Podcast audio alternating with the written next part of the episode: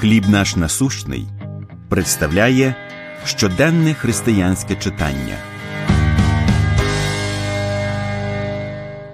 Власник чи управитель Псалом 49, 10 Належить мені вся лісна звірина.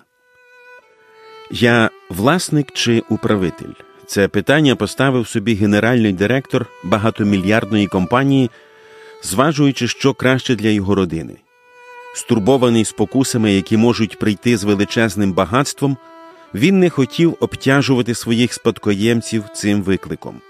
Отже, він відмовився від права власності на свою компанію та передав 100% акцій з правом голосу в траст. Усвідомлення того, що все, чим він володіє, належить Богу, допомогло йому в прийнятті цього рішення, тим самим давши можливість родині заробляти на життя і водночас використовувати майбутні прибутки для фінансування християнського служіння. У Псалмі 49, в 10 вірші Бог говорить: Належить мені вся лісна звірина та худоба із тисячі гір.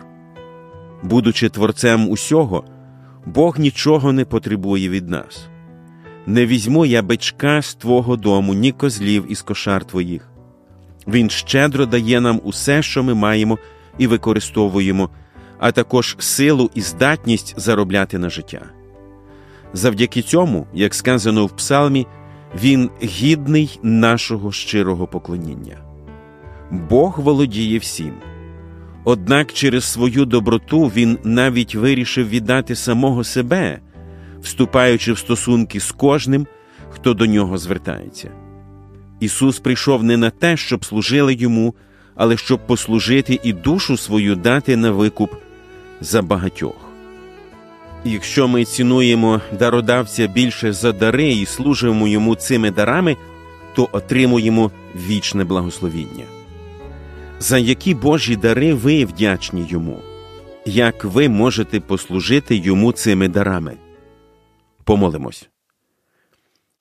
Вірний Творець, усе створене тобою. Допоможи мені сприймати своє життя як дар від тебе. Амінь.